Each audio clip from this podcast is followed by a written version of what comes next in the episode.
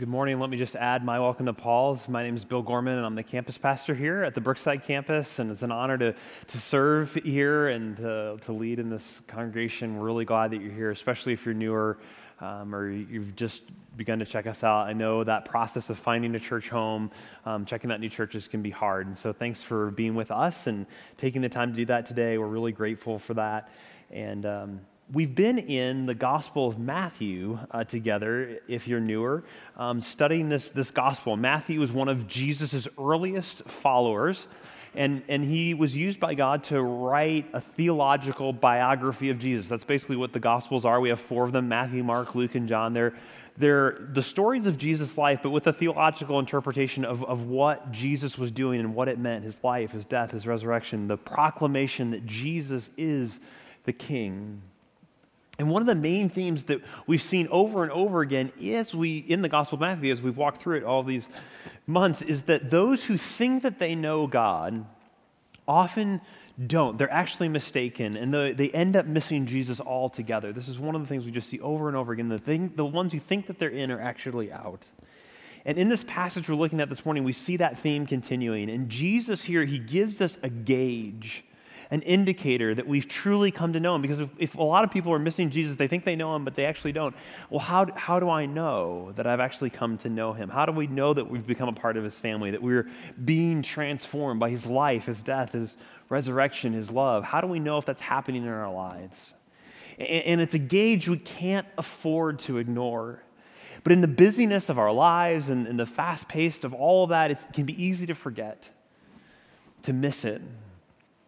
Remind me of a time three years ago, um, Rachel and I, uh, Lucy was just five months old at the time, our daughter, and we were coming back from vacation. Um, we had spent like two weeks out in, in Phoenix, Scottsdale area, and we were getting ready to go. And I was really antsy to get on the road, and I was still getting used to how long it takes to get things done with a five month old baby. And I was kind of annoyed about how long it was taking us to get the car. I wanted to get on the road to make good time. And so finally, after what I felt like it took way too long, we finally got the car packed, we finally got everything in and we were on the road out of the city and, and finally uh, headed out and we were making good time um, I kind of took a deep breath as like we finally pulled away from the city and we're kind of getting into the scenic Arizona desert, leaving city and civilization behind. There was only one problem. In the busyness, uh, I forgot to check how much gas we had. Uh, I ignored a, a pretty key gauge on the dashboard. And we started the trip with only about a quarter of tank of gas, which is just enough to get you far enough away from the city that there aren't any gas stations around. Um, and so I'm driving through, and I realize, oh no. And, and I was, trying to, was kind of surreptitiously trying to Google gas stations on my phone without letting Rachel know. But the problem is there's no cell coverage. And so, like, we can't get the maps to work. And finally, I have to tell Rachel, I was like, I, we, we were really low on gas. I can't find a gas station. Can you get the phone and help? And there was about maybe 35 minutes in there as the gauge kept dipping lower and lower, where we thought maybe we're going to be stranded in the desert with a five month old baby and no gas and almost no cell phone coverage. And uh, Rachel wasn't thrilled in that moment. Um, but kind of at the last moment, we kind of rounded another bend and we're slowing down, trying to conserve gas. You know, turned around another bend and I saw this little sign. There was like an RV park and it said something about gas. And so we kind of coasted in, and there was this like single gas pump there at this little RV uh, thing we were able to fill up, and everything was fine. But the thing was, I had ignored that key gauge. I'd missed it in my rush, in my hurry. I just missed the gauge. And so, what's the gauge that Jesus gives us here? That we've truly come to know Him, that, we've, that we're part of His family, that we're being transformed by His life and His love. And, and it's simple, but we often miss it. How do we know that we love Jesus? Well, Jesus tells us in the passage we're going to read in a moment. Is we know we love Jesus if we love his family, especially the most vulnerable of them. That we love the least of his brothers and sisters. Because how you love Jesus' people is how you love Jesus. You see, the gauge isn't how often you go to church or whether or not you've lived a, a decent life or whether or not you prayed a certain prayer when you were a kid, or whether you obeyed most of the rules most of the time.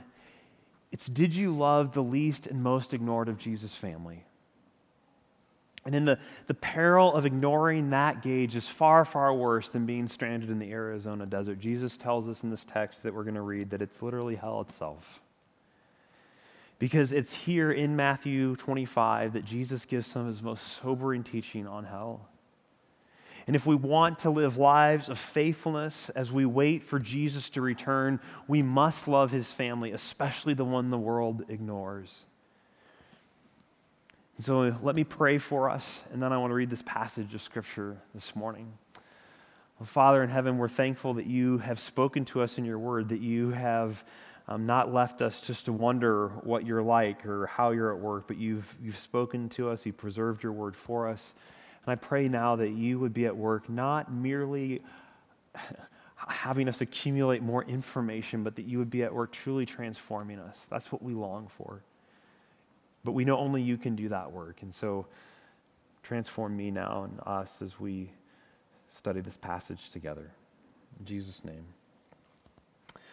Well, our scripture passage and reading for this morning is in Matthew chapter 25, beginning in verse 31. That's on page 831 in the Pew Bibles. So if you want to grab one of those, or if you brought a Bible or pulled up on your phone, um, Matthew chapter 25, um, verses 31 through 46. Again, that's page 831 in the Pew Bible. Also, if you um, don't have a Bible of your own, if you're newer to, to church or um, you never had a Bible, we'd love for you to take uh, that Bible home with you as a gift from us. We'd love for you to have a copy of the scriptures. So, Matthew chapter 25, beginning in verse 31, this is the, the words of Jesus to us. When the Son of Man comes in his glory, and all the angels with him, then he will sit on his glorious throne. Before him will be gathered all the nations, and he will separate people one from another, as a shepherd separates sheep from the goats. And he will place the goats on his right or excuse me, he'll place the sheep on his right, but the goats on his left. Then the king will say to those on his right, Come, you who are blessed by my Father, inherit the kingdom prepared for you from the foundation of the world. For I was hungry, and you gave me food. I was thirsty, and you gave me drink. I was a stranger, and you welcomed me. I was naked, and you clothed me. I was sick, and you visited me. I was in prison, and you came to me. Then the righteous will answer him, saying, Lord, when did we see you hungry and feed you, or thirsty and give you a drink? And, and when did we see you a stranger and welcome you, or naked and clothe you? And when did we see you sick or in prison and visit you? And the king will answer them Truly I say to you, as you did it to the least of these, my brothers and sisters, you did it to me. Then he will say to those on his left, Jesus still speaking here. He will say to those on his left, Depart from me, you cursed, into the eternal fire prepared for the devil and his angels. For I was hungry, and you gave me no food. I was thirsty, and you gave me no drink. I was a stranger, and you did not welcome me, naked, and you did not clothe me, sick and in prison, and you did not visit me. Then they also will answer, saying, Lord, when did we see you hungry, or thirsty, or a stranger, or naked, or sick, or in prison, and did not minister to you? Then he will answer them, saying, Truly I say to you, as you did not do it to one of the least of these, you did not do it to me. And these will go away into the eternal punishment, but the righteous into eternal life.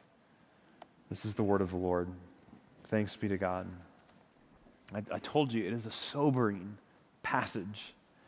And it's probably one that, whether you consider yourself a Christian or not, that you struggle with, and, and me too. So let's begin to break this down together to understand what Jesus is teaching. And, and, Jesus basically says three big things here in this passage. Uh, first, he says that judgment is coming.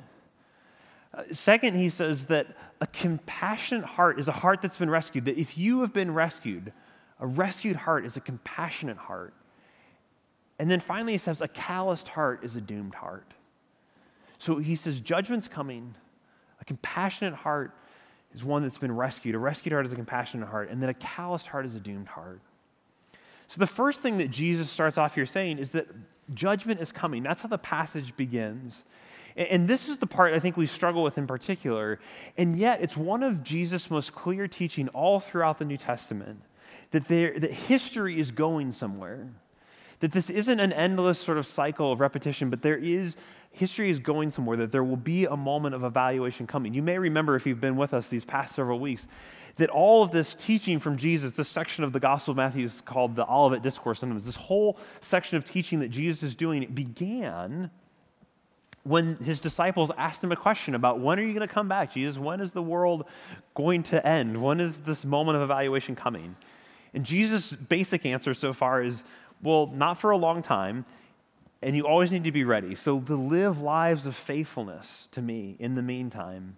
And, and know that as you live those lives of faithfulness, suffering even at times, it won't be in vain because this moment of evaluation is coming. Okay, so that's, that's this moment of, of judgment or evaluation that's coming. But then I think another question here is what's the deal with these sheep and the goats? Why is Jesus picking up on sheep and goats? And I mean, uh, you know, maybe it's pretty clear. Maybe Jesus just hates goats and he's sending all the goats to hell. Um, I actually found this, uh, I don't know if it's a sticker. Um, based on this text, probably not, not great, but it's, it's, not, it's not that. It's not that Jesus just hates goats and that he's going to send them all uh, to hell someday. Um, no, in fact, Jesus doesn't, he doesn't have anything inherently against goats. He's, he's just picking up on a, on a familiar routine that his listeners would have, would have known about. That oftentimes, if you own sheep, goats, animals, that you would pasture them during the day all together. They'd all be out in the field, the sheep, the goats together eating. But at night, you would separate them out because the goats, they don't have the thick, warm wool of, of sheep. And so you had to actually herd the goats more closely together so that they would stay warm at night. You didn't have to do that as much with the sheep. So at night, it was a common practice to separate out the sheep and the goats um, for, for the evening. And so Jesus is simply picking up on that image and saying that in the same way, at the end of time, there's also going to be a separation. Just like with the sheep and the goats, there's going to be a moment of separation and evaluation. And here's the thing even though we don't like this idea, and we may even reject it out of hand, if you're here this morning and you don't consider yourself a Christian, this might be one of the reasons that you struggle with, with Christian faith. This idea that God would judge people. Even if we reject it out of hand, we still end up living, though, like it's true. Or we end up despairing. Uh, let me see if I can explain. I think the, the playwright Arthur Miller probably captures this better than, than anyone else. And he says basically, if there's no one to please or disappoint, then why does anything matter at all? Why be kind instead of mean? Why work hard instead of be lazy? Without a judge, without some kind of evaluation, nothing matters. And in his play after the fall, which is probably at least somewhat about his, his relationship, his failed marriage, um, and then the tragic death of his ex wife, Marilyn Monroe. He, he captures this, and the character in the play, Quentin, says this For many years, I looked at life like a case at law. It was a series of proofs. When you're young, you prove how brave you are, or how smart, and then what a good lover, and then a good father, and finally how wise or powerful, or whatever. And then he continues, but underlying it all, I now see there was a presumption that one moved on an upward path towards some elevation where God knows I would be justified or even condemned, a verdict anyway. And he says, I think the day that my disaster really began was when I looked up one day and the bench was empty, no judge in sight, and all that remained was the endless argument with oneself, the pointless litigation of an existence before an empty bench which, of course, is another way of saying despair. Do you follow what Miller is saying in that section of the play? That we all live for some judge. And, and if we look up one day and realize there is no judge, that there's no meaning. It doesn't really matter if I was good or bad or if I lived, uh, loved people or didn't love them. It's just all going to be over and forgotten. We all live, though, as if life has meaning as if our choices really matter.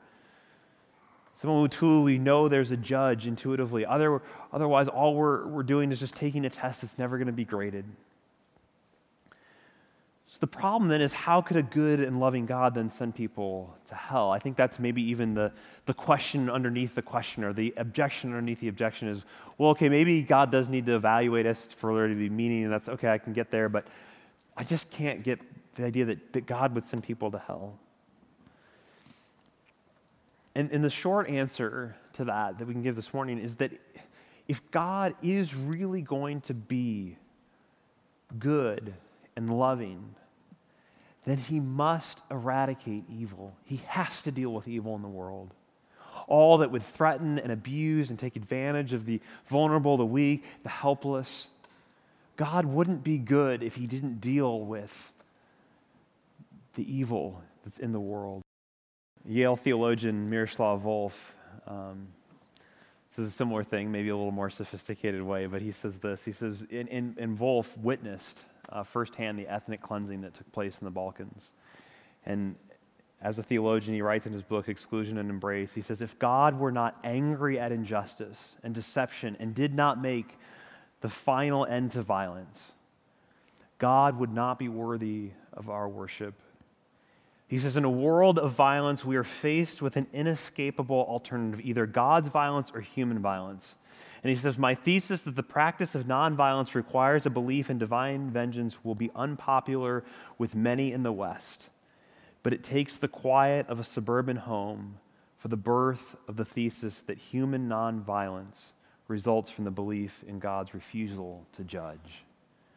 And basically, Volf's point is this that it's only people who have never really stared evil in the face, who have never really experienced the evil that's in the world, who are okay with the idea of, of a God who just kind of pats everyone on the head and says, oh, everyone can come and, and, and be in heaven. He says, people who have lived in war zones, who have had their children murdered, have brothers and sisters abused and raped and killed, that they they actually have no problem with the idea of a God who judges. In fact, Volf's point is that the only thing that can keep them from taking matters into their own hands is the idea that God will one day be judge. In fact, for many in the non Western world who have experienced that kind of trauma and violence, their pro- problem was not believing that God would be judge, it's believing that he could forgive anyone. Yes, the doctrine of hell is an ugly one. And you don't have to like it. You shouldn't like it. We should never talk about hell flippantly or with any kind of sense of glee. It ought to bring us to tears and motivate us to share the gospel. You don't have to like it, but judgment is absolutely necessary if you want a God who is good, who Volf says is worthy of worship. And all of us are guilty. We hurt and ignore and act selfishly most of the time. We, we've declared war on the God who made us, and it's only by his grace that can be rescued. And if we have been rescued, and that's so clear to you, if that describes you, if you're one who has been rescued, then a rescued heart is a compassionate heart. A rescued heart is a compassionate heart. Jesus came to rescue us from death and sin and hell and judgment. He came to adopt us into his new family. He's making a new people, a people who are free from sin and death and hell and judgment. That's why he came. That's what he's come to do. And so, what's the gauge that those who have experienced that rescue should look at in their lives? What's that they love who Jesus loves, that they love his family that they love his church, the least of his brothers and sisters. Listen again to what Jesus says, beginning in verse 35. He says, For I was hungry, and you gave me food. I was thirsty, and you gave me drink. I was a stranger, and you welcomed me. I was naked, and you clothed me. I was sick, and you visited me. I was in prison, and you came to me. Then the righteous will answer, Lord, when, when did we do all these things? And Jesus repeats the whole list again for emphasis excuse me. And then you get to verse 40. And the king will answer them Truly I say to you, as you did this to one of the least of these, my least of my brothers and sisters, you did it to me. Now, I want to be absolutely clear in this moment that we don't confuse this, because we can't confuse this. Doing those things, those acts of compassion, do not earn our salvation. They are not what make you a Christian. any more than my gas gauge being on E made my car not have gas in it. Right? My, the position of the gas gauge on my car does not make the car full of gas or empty. It just is telling the reality of the tank. And in the same way, these acts of compassion that Jesus talks about here are a gauge. They're not what make you a Christian, but they are an indication of whether or not you've experienced the transforming love and compassion that Jesus extends in the gospel. They're an outward sign of an inward reality. If you've been rescued, if you receive compassion from Jesus, you will be compassionate to others. You will feed the hungry, welcome the stranger, care for the hurting, serve the oppressed and the marginalized. You will actually love who the world ignores. And specifically in this passage, in the, the Bible and Jesus and other places are, have a robust theology of serving the poor and the marginalized. But in this passage in particular, Jesus is specifically talking about within the family of believers, the church, us, one another. He says, These, my brothers, the idea of brothers and sisters, he says, the way we treat other Christians, the way you view the local church, the bride of Christ, it's a light revealing your soul. So, how do you know you love Jesus? How do you know that you're being changed by him? It's that you love his family, you love what he loves. And while compassion certainly begins within the church family, it, it spills over and goes forth into, into all the world, to everyone, everywhere. The Apostle Paul, who was one of the early leaders in the church, had a transforming experience with Jesus and, and helped to start many of the first churches in the Roman world. And he writes a letter to a group of churches in an area called Galatia. We have it in our Bibles. It's called Galatians, this letter. And in that, he writes this in Galatians chapter 6, verse 10. He says, Therefore, as we have opportunity, let us do good to all people that is our call as followers of Jesus to good, do good to all people. But then he adds on, especially to those who belong to the family of believers. So even as Paul is encouraging these new Christians, do good to everyone, he reminds them, especially to those in the family. Your brothers or sisters in Christ. Why? Because if we can't do this for one another, if we don't do this for one another, we show we don't really know Jesus. Because uh, you don't have to be a Christian to do good things for other people. There are lots of people who are not Christians who are doing amazing things for other people in our world today. So the marker that you've come to know Jesus isn't that you just do good things for other people. Lots of people do that. That's a good thing. The marker is that you do good and love and serve the least in Jesus' family that you love who Jesus loves within his family. The point is if if one of the other people in our church family, if in the larger Christian community is suffering, and we don't care about that, then Jesus says you've never really been transformed in the first place. You kind of imagine, right? If you had a, uh, a mom who lived on, on your block and she always had the neighborhood kids over and she was just the best kind of block mom, but, but she never took care of her own children. You say, well, she's not, she's doing a lot of good for people, but she's not, she's not being a good mom. Jesus says, if you can't love one another first, it doesn't, it doesn't matter how much good you're doing in the world. You have to love one another. You have to love your brothers and sisters in the family. That's how you, you know that you've come to know me, is that you love who I love. You love my brothers and sisters, the least of these. And we love the discarded, the kid who's always made fun of, the awkward coworker, the person who doesn't speak your language or look anything like you, the people who, apart from Jesus, we'd want nothing to do with. Whatever we do for them, Jesus takes it personally. We do it for him. And the opposite is also true that Jesus takes it personally. Whatever we don't do for them, Jesus takes that personally as well. It's what's so clear in this passage. That a calloused heart is a doomed heart. And Jesus says, if that's where you're at, you can go to hell. That's how stark he is in this text. Listen to where he begins in verse 41. He says, Then he will say to those on his left, Depart from me, you cursed, into the eternal fire prepared for the devil and his angels. For I was hungry, and you gave me no food. I was thirsty, and you gave me no drink. I was a stranger, and you did not welcome me, naked, and you did not clothe me, sick and in prison, and you did not visit me. Then they also will answer, saying, Well, Lord, when did we see you like this? And he repeats the whole list again for emphasis. And then verse 45 Then he will say to them, Truly I say to you, as you did not do it to the least of these, you did not do it to me. And these will go away into eternal punishment, but the righteous into eternal life. See, listen, if you think that you've been called to Jesus but not called to love who the world ignores, then you're desperately wrong. and this frightens me because it's easy for me to live a comfortable and insulated life.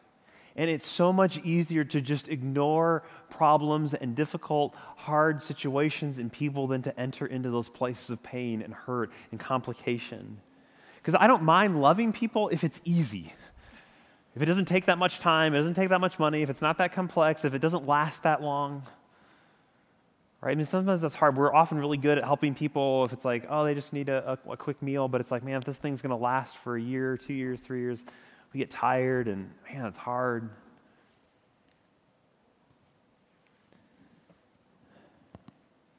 But all along the gauge is flashing, warning us will we listen? Do we love the least in Jesus' family? Will we love who Jesus loves?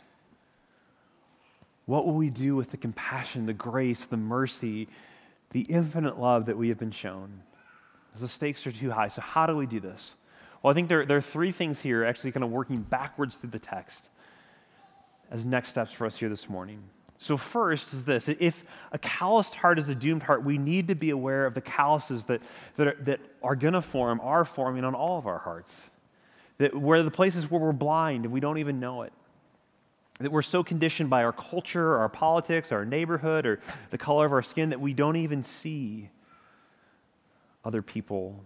Recently, Rachel and I watched the Oscar nominated film um, Florence Foster Jenkins which is both, it's hilarious at points, it's also incredibly sad. And it's the true story of this exceptionally wealthy and as a result insulated woman who's convinced that she's one of the great opera singers, but she's absolutely terrible. This is a true story. She's awful, but no one told her. And she'd actually host these concerts, and her husband would hire an audience to cheer and applaud, and he'd bribe reviewers to write good reviews. She actually performed at Carnegie Hall. And you can Google Florence Foster Jenkins and you can listen. They actually they made some recordings and they put those online. You can hear. I mean, it's terrible. And just reminded me how clueless we can be. We surround ourselves with people who agree with us, who see the world the same as us, who read the same newspapers and websites and Facebook feeds as us who look like us and who never challenge us. And so we assume everyone's life experiences are like ours, that everyone's had the same opportunities and privileges that we do, uh, that, that our voice is as good as it sounds in our heads. But how sad is that? And it makes us cal- callous towards anyone who's different. And so we end up offering really simplistic solutions to incredibly complex problems. Or we grow fatigued. We see so much need, so much brokenness, so much hurt and pain in the world that we just think, I can't fix every problem, so I'm just going to do nothing. I think that's probably where I'm at most of the time. I listen to the news, I read the paper, and I think, ah, it's just too much, it's too big. I'll just kind of keep living my little life here and not get involved.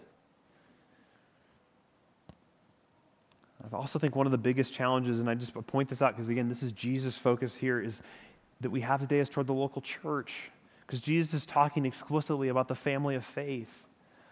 But we can end up treating church not like a family of faith, but like a social club, a place to impress one another, or a hobby, or when it's supposed to be family, loving one another, serving one another, sacrificing from one another, welcoming everyone, reaching out to one another. Even just ask yourself who would you rather never walked through these doors. Because that can't be the church.